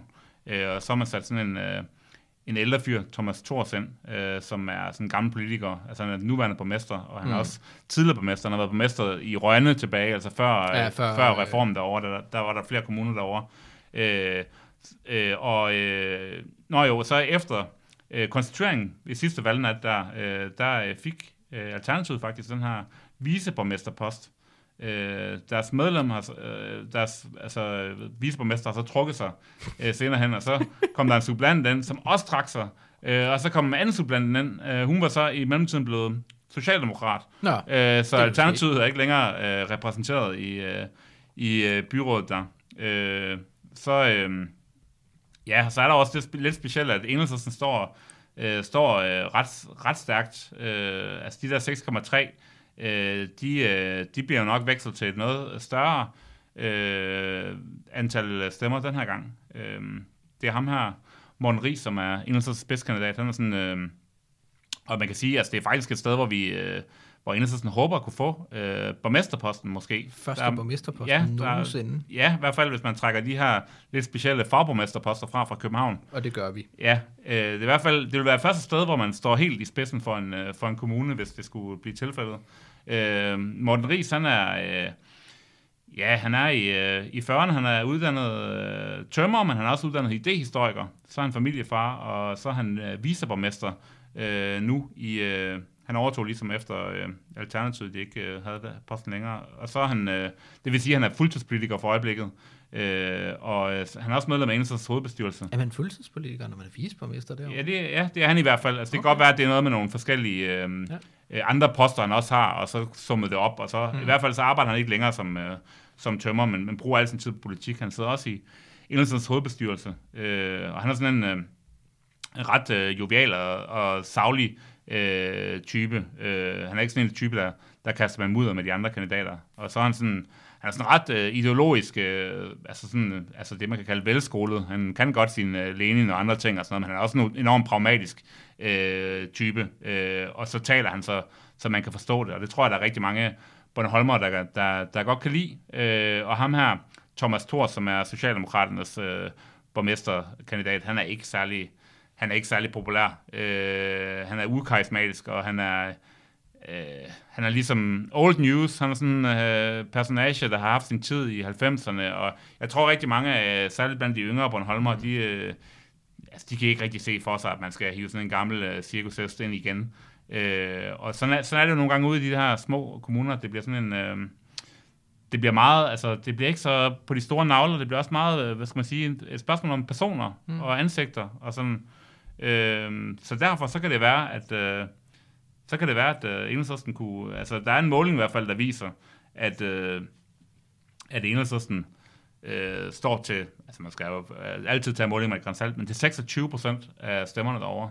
Det er jo helt vildt. Og det meget blive det største parti. Ja, det vil blive suverænt størst. Øh, og hvis den måling skulle holde, så ville, øh, så ville øh, Socialdemokraterne, Enhedslisten og SF også få flertal øh, ja. alene, altså sådan et klassisk øh, øh, arbejderflertal. Øh, og der er sådan en anden måling, der, hvor de spørger til folk, hvem de egentlig ønsker som borgmester. Ja. og der er rigtig mange, der ikke aner, hvem fanden de skal sige der, men øh, der er så 16 procent, der siger, øh, der siger Morten Ries alligevel fra Enhedslisten, øh, og kun 4 procent, der peger ja. på ham, Socialdemokraten Thomas Thors der. Ja, de andre, de ligger der omkring 4, 5, 6 Ja, ja, så det siger jo også noget om, hvor, altså, det er ikke sådan et, øh, det er ikke et stærkt felt umiddelbart, altså i forhold til, altså Socialdemokraterne har haft, hende har vi i Gråsbøl tidligere, og sådan, mm. øh, så der er mange ting, der er åbent, men, men, øh, men øh, Morten Ries, han står, han står ret stærkt. Øh, men altså, igen, vi ved, at der sker mange ting også på sådan en valgnat, og altså Venstre og Dansk Folkeparti byder sig også til, og man kunne også godt forestille sig, det har man også, det er, det er, der er fortilfælde, hvor, hvor det ikke er spidskandidaten for partiet, mm. der bliver borgmester, ja. fordi at der lige pludselig danner sig et flertal, hvor vi siger, mm. eller hvor de andre partier siger, jamen nummer to, øh, eller nummer tre på Socialdemokratiets ja, ja. liste, kan vi bedre se, se og sige, øh, og sådan noget, så øh, ja, det er, det er temmelig, uh, temmelig usikkert. Altså, det er ikke sådan, at jeg vil ligge og græde snot, hvis, hvis uh, Morten han mister den, eller ikke får den der på mesterpost, men uh, det er da ret, det er da mm. ret spændende. Jamen, jeg synes at helt bestemt, det er spændende. Mm. Øh, altså, som jeg har forstået det, så er det også meget, øh, altså, at dynamikken derovre lige nu er, at det er sådan lidt et, et, en, en firepartiskamp mellem øh, Enhedslisten, Socialdemokratiet og, ja. og Venstre og DF, ja, altså, ja, hvor de ja. alle sammen har forhåbninger om at blive borgmester på en eller anden måde. Jo, ja. Øhm, og, og, og det synes jeg i virkeligheden er interessant at have noget, der er så åbent. Øh, det, det er alligevel... Altså, det, tit, Hvorfor er SF slet ikke med i det der... Jamen, det er fordi, vi ikke har nogen Morten Ries. Altså, ja, det, det vil jo ja. nok være det bedste bud. Altså, ja. det er bare et spørgsmål om, hvem der, hvem der lige har den, øh, den, den gode øh, kandidat. Ja. Og, og også en, der kan samle de andre partier. Ja, og, og der tror jeg bare, at, øh, at Leif Olsen ikke rigtig helt er, er det, det samme. Øhm, jeg kunne også forstå på, øh, altså nu har jeg jo øh, researchet en lille smule til det her ved at spørge vores øh, hus øh, enhedsliste øh, Bornholm-kandidat øh, Laura Kofod. Nå, ja. Øh, som jo er, øh, er ansat i, øh, i Solidaritets øh, mediehus, og nummer 5 på listen derovre. Ja, hun er ikke, hun er ikke ansat, øh, meget bekendt da, men øh, bare bestyrelsesmedlem og aktiv. Bestyrelsesmedlem og aktiv, ja, ja men ja. har stadig noget der er jo ledelsesansvar. Ja, ja, ja, bestemt. Men vores... Øh... Og hun er nummer 5 for enhedslisten, og kan faktisk blive valgt, hvis de får det fantomvalg, som det ja. ligner nu. Det tror jeg ikke, hun har regnet med, da hun lå sig vælge som nummer 5 på listen. Øh, men øh, det er jo spændende. Ja. Øh, men hun nævnte også, at, øh, at der var et spørgsmål omkring øh, et budgetforlig øh, i sommer, hvor at... Øh, som, øh, som enhedslisten, som eneste parti, har stået udenfor, øh, som handlede omkring, at man havde sat penge af til at bygge et nyt rådhus, øh, men sparet på velfærden. Mm. Øh, altså det lyder som så også en rigtig god, øh, altså for nu at være ærlig, sådan, øh, populistisk strategisk pri- ja, øh, prioritering. Ikke? Altså vi skal ikke have bygget et nyt rådhus til, til pamperne og de administrative medarbejdere, når der mangler penge til velfærden. Mm. Yes, jamen øh, så tager vi øh, fra... Øh, fra de fjerne udkrog af Region Hovedstaden og ind til noget, der ligger øh, lidt tættere på. Vi tager en tur til Vestegnen og øh, mm. ud til Alberslund. Ja, Alberslund er jo sådan en rigtig vestegns kommune. Øh, mange af de her vestegns kommuner er relativt øh, stærke øh, socialdemokratiske øh, bastioner, og så er der lige et par stykker, som øh, Vallensbæk og Højtostrup for konservative har står mm. stærkt. Men øh, Alberslund øh, er en, øh, en rigtig rød vestegns kommune, men øh, meget sikker øh, Esborgmester. Øh, han hedder Sten Christiansen, ham der, ham der sidder nu, han har siddet der i 12 år. Han overtog fra en partifælde, som har siddet der siden 70'erne. Øh, altså, så, altså, og, og det er jo en ung, øh, forholdsvis ung kommune, eller i hvert fald en ung øh, bebyggelse, øh, på den måde, at øh, det var... Øh, ja, det, er sådan en, det gælder jo meget af Vestegn, sådan en plan, planbyggeri fra, Ja. fra 70'erne, hvor der blev lavet rigtig mange Ja, ja, for 50 år siden, så var der ikke noget. Albertslund Nej, det er det. og nogle bundegård. Øh, I dag der bor der så øh, 27.000 indbyggere, øh, og der er 21 mandater at, at slås om. Øh, og øh, Socialdemokraterne er som sagt øh, utrolig stærke. Fik øh, 41,9 procent af stemmerne sidste gang, Mm. øh, svarende til 9 mandater ud af de 21. SF er også stærke, øh, fik 8,7 procent, svarende til to mandater, og Enhedslisten fik øh, 11,4 øh, ma- øh, procent, øh, Ja. ja. svarende til også kun to mandater den her gang. De mistede et enkelt øh, mandat, men det var noget valgforbund og sådan noget. Og så Alternativet, hvilket også er interessant, øh, fik også mandat faktisk. Mm. Øh, så øh, ja, så det er en meget rød, altså hvis man bare tager, øh, tager de, de fire partier, øh, så har de jo 14 mandater, altså to ud af tre mandater ja. i byrådet, ikke? Øhm, Jamen, øh, altså fra et SF-perspektiv, så kan jeg i hvert fald sige, at det her, det er en af dem, som er på øh, den officielle liste over steder, hvor man måske øh, går efter at prøve at blive borgmester. Øh, det er nok ikke en af dem, hvor det er sådan allermest realistisk, men det er i hvert fald et af dem, hvor man går efter det. Øh, sådan jævnfør for eksempel et interview i Altinget med Lise Møller, der er øh, næstformand i SF. Mm. Øh, og det er øh, Vivi Nør Jacobsen, man sætter sin lid til. Øh, sidste gang, så var hun nummer 4 på listen, og øh, fik dog flere personlige stemmer end øh, nogle af de andre tre over hende. Men der var partiliste, så hun blev valgt ind. Så jo, så er hun spidskandidat. I mellemtiden så havde hun også rigtig flot valg øh, ved folketingsvalget, hvor hun øh, blev øh, nummer tre øh, i personlige stemmer øh, i forhold til, øh, til SF i øh, København Omegn. Okay. Og øh, Vivi, hun har sin, øh, altså sin dagliggang, som øh, hun arbejder som politisk rådgiver for HK, øh, så hun er meget inde i fagbevægelsen. Og øh, politisk, så er det så, så ikke så fagligt egentlig, det der er. Det er mere sådan børn, ældre og natur og så videre. Og der er det særligt øh, i forhold til natur, det her med bevare Vestskoven.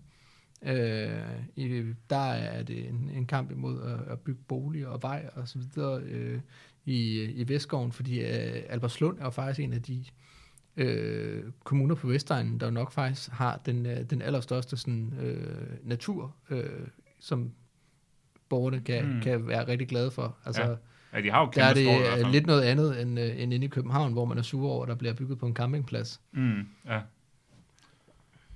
Yes. Øh, Enhedslisten øh, øh, står også rigtig stærkt i øh, Albertslund, øh, og øh, øh, spidskandidat er en fyr, der hedder Hellebo Jensen, som, er, øh, som har siddet... Øh, altså, Albertslund er en af de få kommuner, mm. øh, hvor vi sad, øh, altså sikkert kan man sige, øh, inden det her kommunale gennembrud i 2013, ja. hvor man lige pludselig kom til at sidde rigtig mange steder.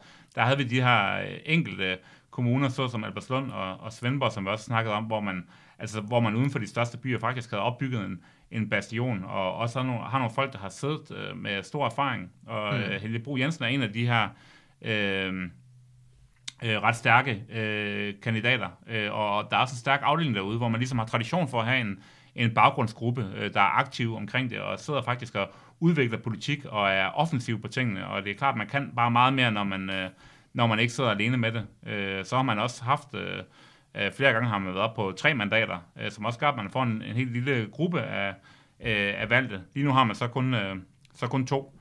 Øhm, ja, Altså, det er stadig bedre end enhedslisten de fleste andre steder. Ja, ja, helt bestemt. Helt bestemt. Mm. Altså, også i forhold til nabokommunerne, altså Ja. ja. Brøndby og Høje-Tostrup og andre kommuner, hvor vi, hvor vi har siddet en enkelt. Øh, det, er en, det er en rimelig stærk afdeling, som sagt. Øh, de fleste af dem øh, er nok lidt, øh, lidt op i årene.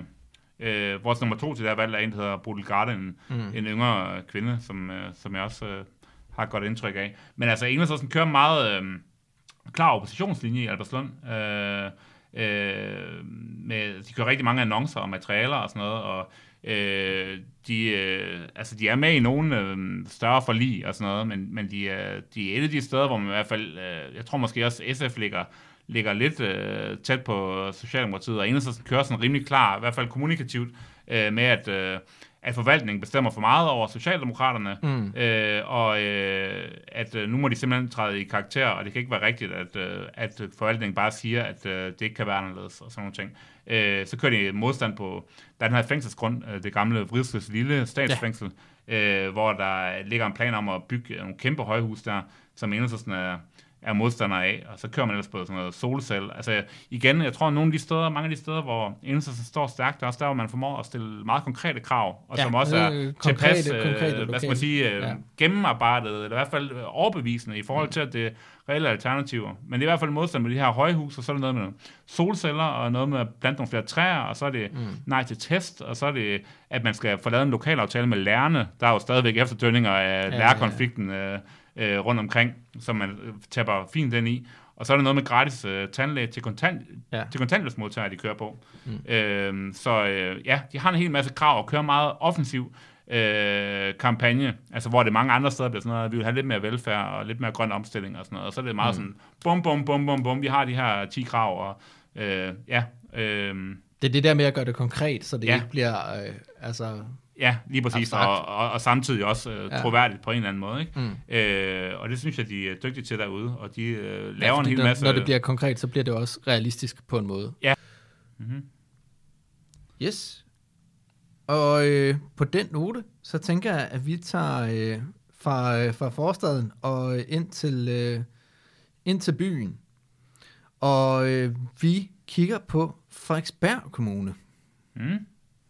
Frederiksberg Kommune, det er jo en konservativ kronjuvel øh, inde midt i det røde København. Øh, der er øh, 104.000 indbyggere, øh, og der er 25 mandater at slås om. Øh, historisk set har konservative været sådan lidt, øh, for det lidt sådan pænere borgerskab, Mm. men øh, som så mange andre steder, så ændrer demografien sig jo øh, over tid. Så derfor er der nogle ting, der ligger lidt mere åbent, øh, end det har gjort tidligere. Borgmesteren øh, er stadigvæk konservativ. Så må vi se, om det også øh, gælder efter valget. Øh, han hedder Simon Arkesen, øh, og sådan en yngre fyr, der er overtaget efter en, øh, en ældre fyr, der hedder Jørgen Glensvej, øh, i løbet af perioden. Øhm, de har sådan et øh, rådmandssystem, som vi har set i, fra øh, andre større kommuner, øh, hvor ham den tidligere borgmester, Jørgen Glentøj, han så er øh, han så er en af rådmændene, og så har Radikale en rådmandspost, og så har øh, Socialdemokraterne en rådmandspost, og så har Enhedslisten også en rådmandspost. Mm. Øhm, I 2017, så var der kun 168 stemmer, der, det er sådan, øh, der, stemte, der er skilt i to blokke. Øh, der er sådan to relativt klart formulerede øh, blokke, øh, som også har indgået valgforbund med hinanden. Ja. Øh, den ene er, det man, de kalder sig selv den grønne koalition, øh, og det andet er så øh, blå blok, kan man sige. Øhm, og øh, ja, ja, det er sådan den grundlæggende politiske øh, situation her, øh, her frem til valget. Man kan sige, at øh, Enhedslisten har tre mandater i nuværende byråd, og øh, SF har øh, et enkelt, øh, Balder Mørk Andersen. Mm. Øh, han genopstiller også, gør han ikke? Jo, det gør han. Ja.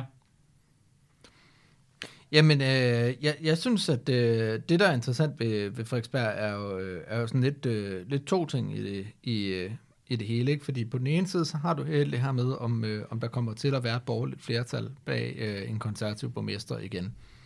Øh, men noget andet er så, hvad der så er øh, flertal for som alternativ. For det, der jo mest er lagt op til, det er, at man skal have en socialdemokratisk borgmester øh, så, i stedet for. Øh, men øh, der er jo øh, meningsmålinger, der så øh, tyder på, at øh, det kan jo lige så godt være enhedslisten, der bliver øh, det største parti i Rød Blok, som mm. Det bliver øh, som at det bliver Socialdemokratiet. Ja, det er ikke øh, utænkeligt. Men så er det jo igen sådan et spørgsmål om, ligesom det også er i København, øh, hvem der ligesom kan samle flertal blandt de, Mm. blandt de andre partier. Og øh, radikale er i hvert fald ved at sige, at de øh, støtter helt sikkert en socialdemokratisk borgmester, hvis det er. Ja. Øh, ved ikke helt med, med SF. Men altså, jamen det er spændende. Det kan ikke, altså, Mm. det ville godt nok, altså, det ville godt nok være en sensation. Jeg har ikke hørt nogen sige det højt. Øh, tanken om, at, øh, at Enhedslisten kunne blive øh, øh, borgmester på, altså tage den direkte fra, øh, fra overklassens parti konservative. det, ville, det ville være rimelig sejt. Øh, jeg skal da ikke kunne sidde her og afvise det fuldstændig. Men øh, umiddelbart så, øh, alle i tale sætter jo Øh, også Enhedslisten, tror jeg lidt. Ja, ja. At det ligesom er ham der, Michael Windfeldt, der er et realistisk alternativ til Michael mm. Akkesen. Og de er sådan to øh, kloner, øh, sådan i hvert fald at se på, og sådan, de er to, øh, hvad hedder det, øh, advokater i midt-30'erne, Mm. øh, der begge to øh, appellerer til, til, mange af de, til mange af de samme vælgere, og, og er begge to også ret midtsøgende, som Ja. man jo skal, når man går efter at få, øh, at få magten øh, et sted, ikke? Apropos midtsøgende mænd i midt-30'erne. Ja. Øh, Pelle Dragsted er jo øh, opstillet. Ja, han er over også- midt-30'erne i hvert fald.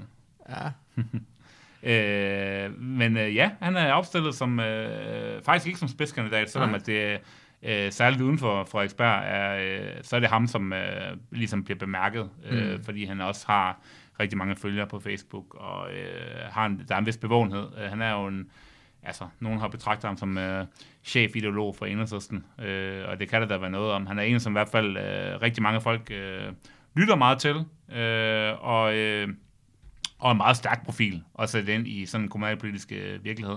Øh, spidskandidaten er faktisk en, der hedder Mette Bang Larsen, som øh, øh, ja, hun er nok også omkring de 40, tror jeg, og hun har siddet i, hun har siddet i byrådet i, øh, i en del år, sammen med en, der hedder Thy Enevoldsen, som er en, øh, lidt af en legende Ja. øh, i, øh, i Enhedslistens kommunalpolitik. Han har siddet der helt tilbage fra før Enhedslisten blev stiftet, hvor han så sad for Venstresocialisterne, hold VS. da kæft, det er lang tid. Øh, ja, han er sådan rigtig, en rigtig veteran. Øh, og nu er han så blevet rykket ned på en, øh, en femteplads. Jeg tror, øh, jeg tror, tanken var, at han skulle øh, på pension, men øh, nu kan det godt være, at der sker et, øh, lille, et lille jordskred, som, øh, som måske kunne gøre, at han alligevel faktisk øh, bliver siddende i byrådet. Og det er jeg sikker på, at han er, han er klar til, hvis det skulle komme til det. Ja. Øhm, ja, og så kan jeg måske lige nævne, at der er sådan en protestliste også, der er stillet op. Øh, Bitten Vivi Jensen hedder hun. Øh, hun er sådan en øh, whistleblower, øh, kan man sige. Altså hun har arbejdet i Frederiksberg Kommune tidligere. Øh, og øh, og øh, har, altså i, øh, med jobcentre og så videre, og har været, været ude og, øh, og øh, lægge en masse ting, øh, som Mm. har, øh, altså nogle af de andre partier er blevet, og, og forvaltningen er blevet rigtig, rigtig sure over det, fordi de siger, at der er blevet brudt noget fortrolighed og så videre. Øh, men altså hun mener at kunne dokumentere, at, at borgerne bliver mishandlet, øh, og, og at det er helt øh, af helvede til. Øh, og det er, altså der er jo også rigtig mange problemer i jobcentrene. Øh, det er Ja. der også i Københavns Kommune.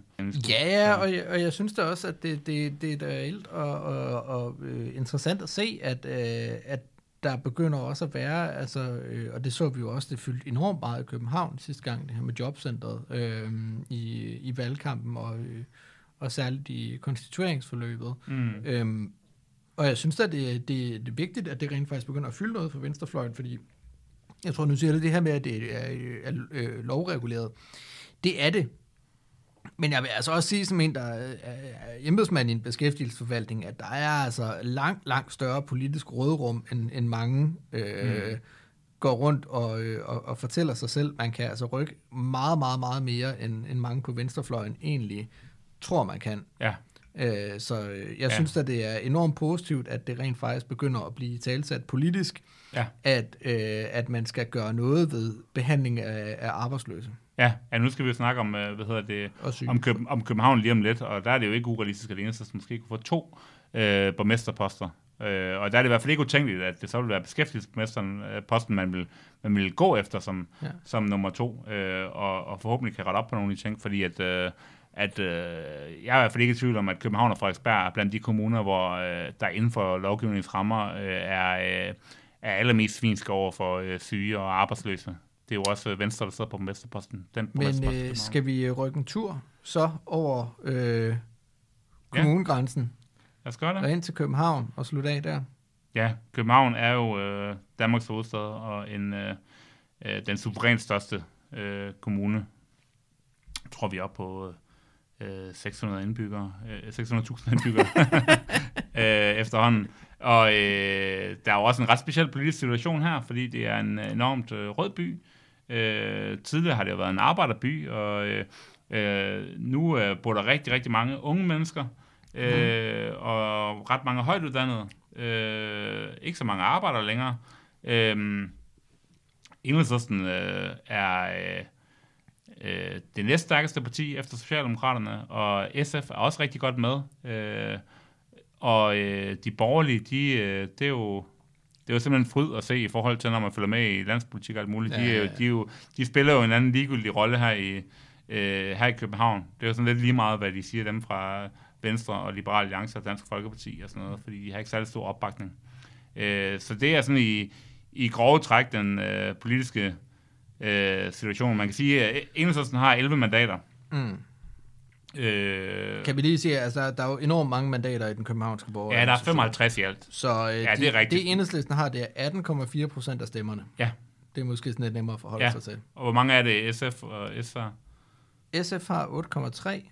Ja, Øh, S fik cirka 27 procent sidste gang. ja. Og så fik Alternativet 10 procent. Uh, ja, det var også højt. Ja. Mm-hmm. Ja, og så Radikal er også en okay stort københavns Ja, ja. parti. det så, øh, ja. Øh, hvad... Ja, så har vi igen sådan et øh, rådmandssystem øh, her, hvor, hvor der sidder øh, frikøbte politikere, mm. øh, altså fuldtidspolitikere, og styrer fra forskellige partier og styrer forskellige forvaltninger. Øh, og Enhedslisten har øh, øh, den her teknik- og miljø øh, post, altså Socialdemokraterne, jeg skulle til at sige selvfølgelig, Mm. har overborgmesterposten. Det var jo Frank Jensen, der vandt den sidste gang. Øh, han er jo så gået af i mellemtiden på grund af noget, nogle MeToo-sager, og så er det sådan en øh, ukendt dude, der hedder Lars Weiss, øh, der sidder nu, og så er det Sofie Hestop, der er deres nye overborgmesterpost.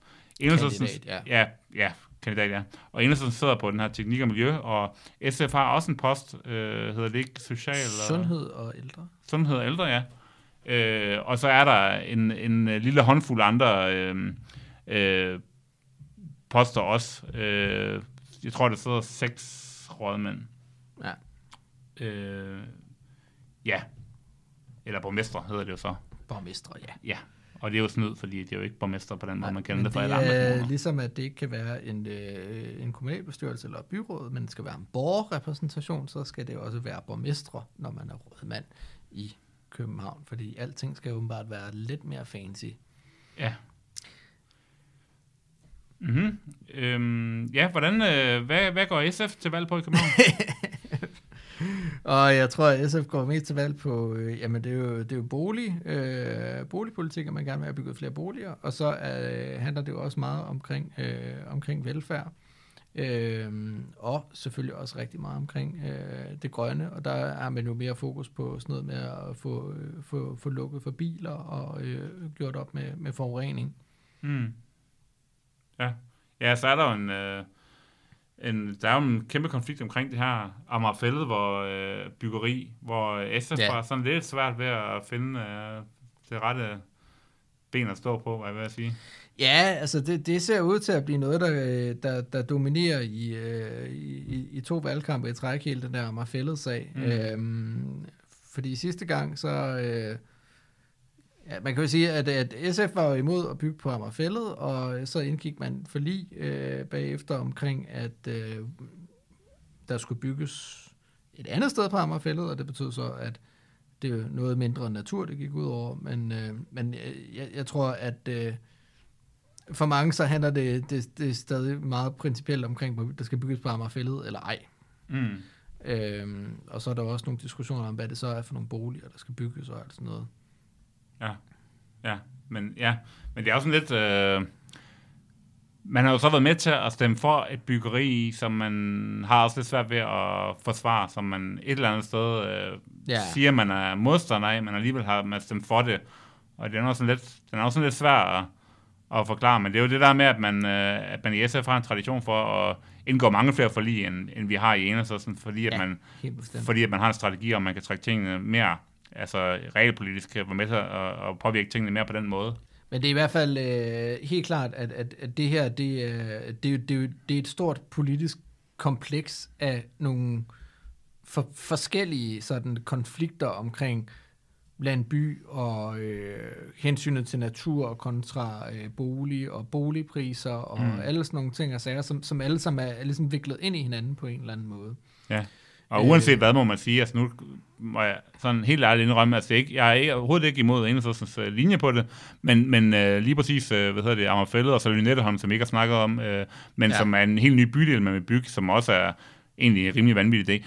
Øh, det er noget, som, altså, det er ikke det, der ligger mig allermest øh, på sinde måske, men det er noget, der har virkelig, virkelig stærk, særligt Amagerfældet, virkelig stærk folkelig opbakning ja. efterhånden blandt københavnerne. Øh, så det er noget, der presser øh, både Socialdemokraterne øh, og SF, og det er noget, mm. som er med til at give enhedslisten øh, vind i sejlene, i, i sejlene, må man sige.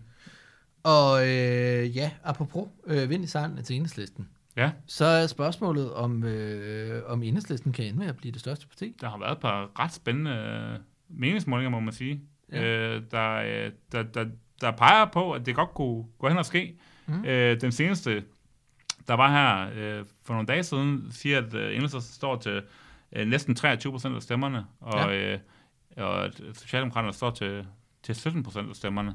Øh, og det vil jo være en, øh, altså det vil jo være en katastrofe for Socialdemokraterne, øh, men en kæmpe landvinding for, for øh, Enhedslisten. Øh, men det, der er så vildt ved den måling, det er, det er jo altså Socialdemokraternes tilbagegang, fordi så kommer de til ikke alene at blive mindre end Enhedslisten, men kommer til at, at være ikke særlig meget større end SF og Radikale Venstre Ja. øh, og konservative. Og altså, konservativ, ja, ja. Det er At, jo- øh, det, var, det var også, altså min første tanke, da jeg så den måling, det var også, ja, ja, men en ting er afstanden op til enhedslisten, men afstanden nedad. Jeg tror mere, at det man kan sige er, at, at i en situation, hvor at, øh, det sker, at enhedslisten bliver det største parti, og Socialdemokratiet får et dårligt valg, at øh, det mere bliver en, en meget usikker situation, for jeg kunne forestille mig, at jeg tror, altså det kan godt være, at Socialdemokrater, at øh, de borgerlige så... Øh, Altså, så bliver det ligesom en, lige pludselig en meget, meget spændende konstitueringsnat, hvor mm. at, øh, man skal finde ud af, hvad der sker for det. Det kan jo også godt ende med, at pl- altså, jeg vil heller ikke være overrasket, hvis man lige pludselig vågner op, og så var de radikale øh, overborgmester i København, eller et eller andet den Ja, retning. måske. Altså, ja. det, er sådan, det, det kan jo gå mange veje, Ja. øh, sådan noget, hvor det lige pludselig... Øh, altså, hvis det lige pludselig er sådan, at Socialdemokraterne har mistet opbakningen, men det, det, det største parti har heller ikke rigtig Mm. Et flertal i borgerrepræsentationen. Nå, okay, hvad kommer der så til at ske? Ja, nu bliver der også kørt meget sådan noget øh, skræmmekampagne, ligesom vi snakker om med Søren Pind på Bornholm, altså fra Ja, ja, ja, Tidene og fra alt muligt, nu så også Martin Krasnik i, i Weekendavisen og alt muligt Men med, det ene virkelig, sådan er. Men når det, ja, men når det kommer til stykket, så er sådan en som øh, Line Barfod, hun er jo øh, en af de allermest øh, driftsikre og også tillidsvækkende øh, folk, man kan støve op i enhedslisten. Mm. Øh, så altså, det er sgu ikke fuldstændig utænkeligt, at, øh, at der alligevel godt ville kunne være nogle folk, som kunne have tillid til, at man ville kunne lave en koalition på en eller anden måde, Ja. øh, hvor, hvor hun blev overborgmester. Men øh, ja, jeg vil, øh, jeg vil nu se det, før jeg, før jeg tror det. I hvert fald så øh, tør jeg godt sætte mine penge på, at, øh, at Blå Blok de, øh, bliver holdt fra øh, fadet. Øh, det gør altså, du fordi altså, enhedslisten øh, kommer, vil jo aldrig støtte en, øh, en overborgmester fra, fra Blå Blok, øh, og de står altså Så er spørgsmålet, om 30%. Socialdemokraterne hellere vil stemme over en Ja, borgmester for jo, Blå ja. Blok end en for enhedslisten. Ja, det, det håber jeg ikke. Det tror jeg i hvert fald vil koste dem rigtig dyrt ved, ved et efterfølgende ja. kommunalvalg, kan man sige. Ja, nu er vi jo ved at være, nu er vi ved at være igennem. Hvad vil du, øh, altså hvad, hvad er det vigtigste for dig på, øh, er det, antal, altså er det antallet af borgmesterposter, eller altså som SF, og hvad, hvad er det du øh, sådan, hvad vil det være det vigtigste for, om det er en succes? Mm. Eller er det unge SFU-kandidater? Eller, Øh, jeg tror, at øh, jeg tror virkelig, at, at sådan det der med øh, altså det der med, med, med borgmesterposterne er i hvert fald der, hvor jeg er mest nysgerrig på, hvad der sker. Ja. Øhm, jeg er ret sikker på, at, øh, at SF kommer til sådan øh, nationalt at komme til at gå frem. Jeg ved ikke lige, sådan, hvor meget. Det kan være lidt, det kan Mm. være meget. Altså, det, det ved vi ikke, Mm. men, men jeg tænker, at øh, det skal nok øh, komme til sådan overordnet set at gå godt. Men jeg er virkelig nysgerrig på at se, nu også med, med det her, som vi snakker om i starten, med, med alle de her mål for øh, kommuner, hvor at man vil gå efter borgmesterposten og sådan noget. Altså kommer der noget ud af det, altså ja. Nogle steder. Det er jeg virkelig nysgerrig på, at se om der kommer noget, øh, om der rent faktisk kommer noget ud af. mm. Ja, ja. Jeg tror, jeg vil nævne sådan tre ting. Den ene ting er, er København. Dels fordi det er en kæmpestor kommune, og det har en meget stor symbolsk værdi, hvis man kan kalde det det, og mener sig bliver større end Socialdemokraterne, men mm. også fordi det er den kommune, jeg selv bor i. Altså, det ja. betyder også noget helt konkret i forhold til nogle øh, rimelig lavpraktiske ting i forhold til alt muligt. Øh, og så... Øh, og så er der det her på Bornholm, altså det kunne være for vildt, hvis nu, at Enhedslisten fik sin første øh, rigtige borgmesterpost, øh, og også af symbolsk øh, værdi, som, som ville kunne give et rygstød øh, i forhold til øh, fremadrettet. Øh, og så den tredje ting, det, er- det er simpelthen, øh, hvor mange byrådsmedlemmer vi fastholder ude i landet. Jeg ved bare, der er så mange pisse seje folk fra, mm. øh, altså fra, øh, fra, fra Tønder til Frederikshavn, øh, alle mulige steder rundt omkring i landet. Mega seje folk, der går og knokler øh, for det her, øh, og det betyder rigtig meget øh, øh, på den måde, om, om, om, om, om de ryger ud af byrådet, eller de øh, bliver siddende, eller de måske kommer ind for første gang. Mm. Øh, så antallet af byrådsmedlemmer, synes jeg også øh, er vigtigt. Vi får sgu se, du. Det gør vi. Ja. Det har været en fornøjelse at sidde og ævle løs i, Ja. øh, i alt øh, tre timer omkring ja. øh, det her, og vi håber, at der er nogen, der i hvert fald har øh, sat pris på... Øh, Ja, vi håber, der er nogen, der projektet. lytter med stadigvæk. Det har Ja. godt nok været en lang omgang. mm. Mm. Jamen, øh, så må vi jo se, hvordan det går. Ja. Tak for nu, Søren. Ja, tak for nu. Vi må have en god valgaften, alle Ja. sammen.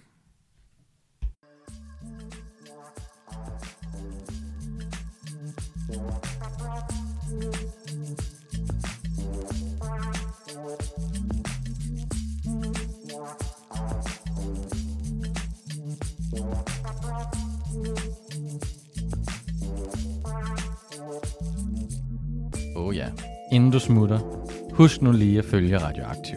Vi er på Facebook, Twitter, på SoundCloud eller i din podcast-app. En række af vores podcasts udkommer også som video på YouTube. Du må også gerne dele os med dine venner. Hvis du er ellevild, så kan du gå ind på solidaritet.dk og blive medlem af vores mediehus.